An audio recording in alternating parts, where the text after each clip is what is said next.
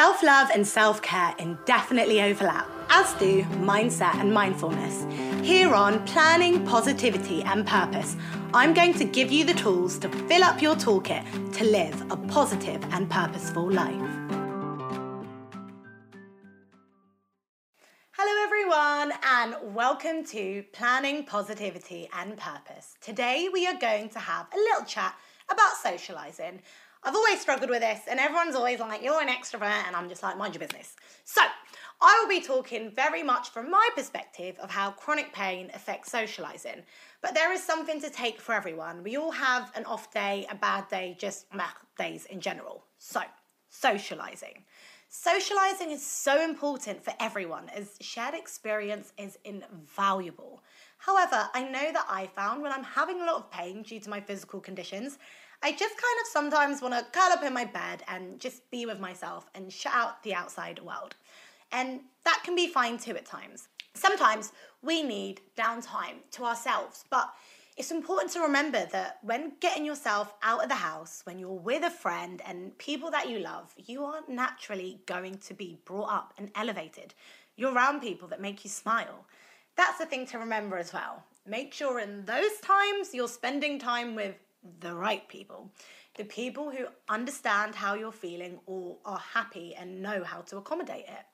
So ask yourself who exactly is it that you want to be around when you want to do fun and exciting things? And then who is it that you're happy to spend your time with and share your space when you may not have as much energy but still want human company?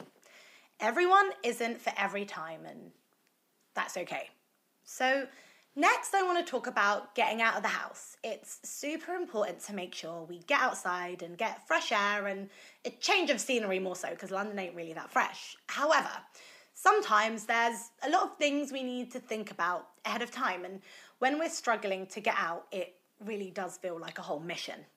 I like to have a little action plan of when I'm in pain and things have flared up and the boundaries that I am happy to kind of change, and you know, things like how far I'll travel, whether it's comforts that you have to take with you, preparing what you do pre and post going out, even a day ahead, and of course, your personal policies about what you're happy to partake in when you're out with your friends.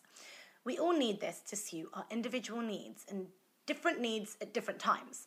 Sometimes chronic conditions and symptoms can just pop up out of nowhere.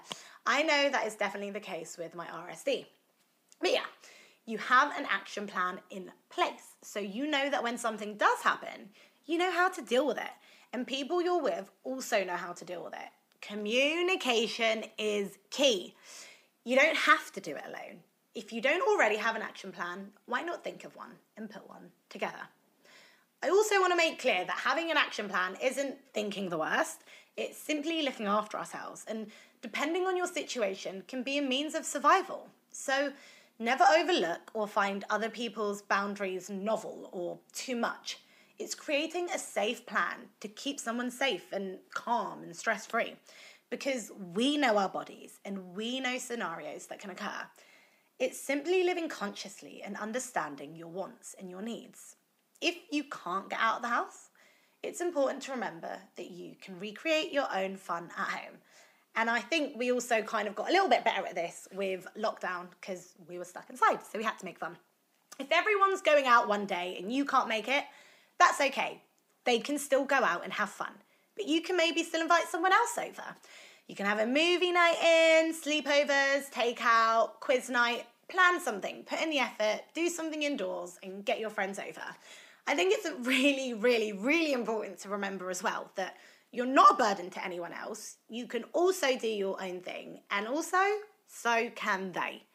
If people aren't willing at all to do things that you're comfortable with and that help you and choose to spend time with you and accommodate your pain, your condition, or just your needs, we also might need to re- reevaluate those certain friendships or what those friendships mean and include at practical level and when exactly it is that you spend time with them. Your feelings and conditions are a part of you and are valid. We can't expect everyone to always change their plans for us.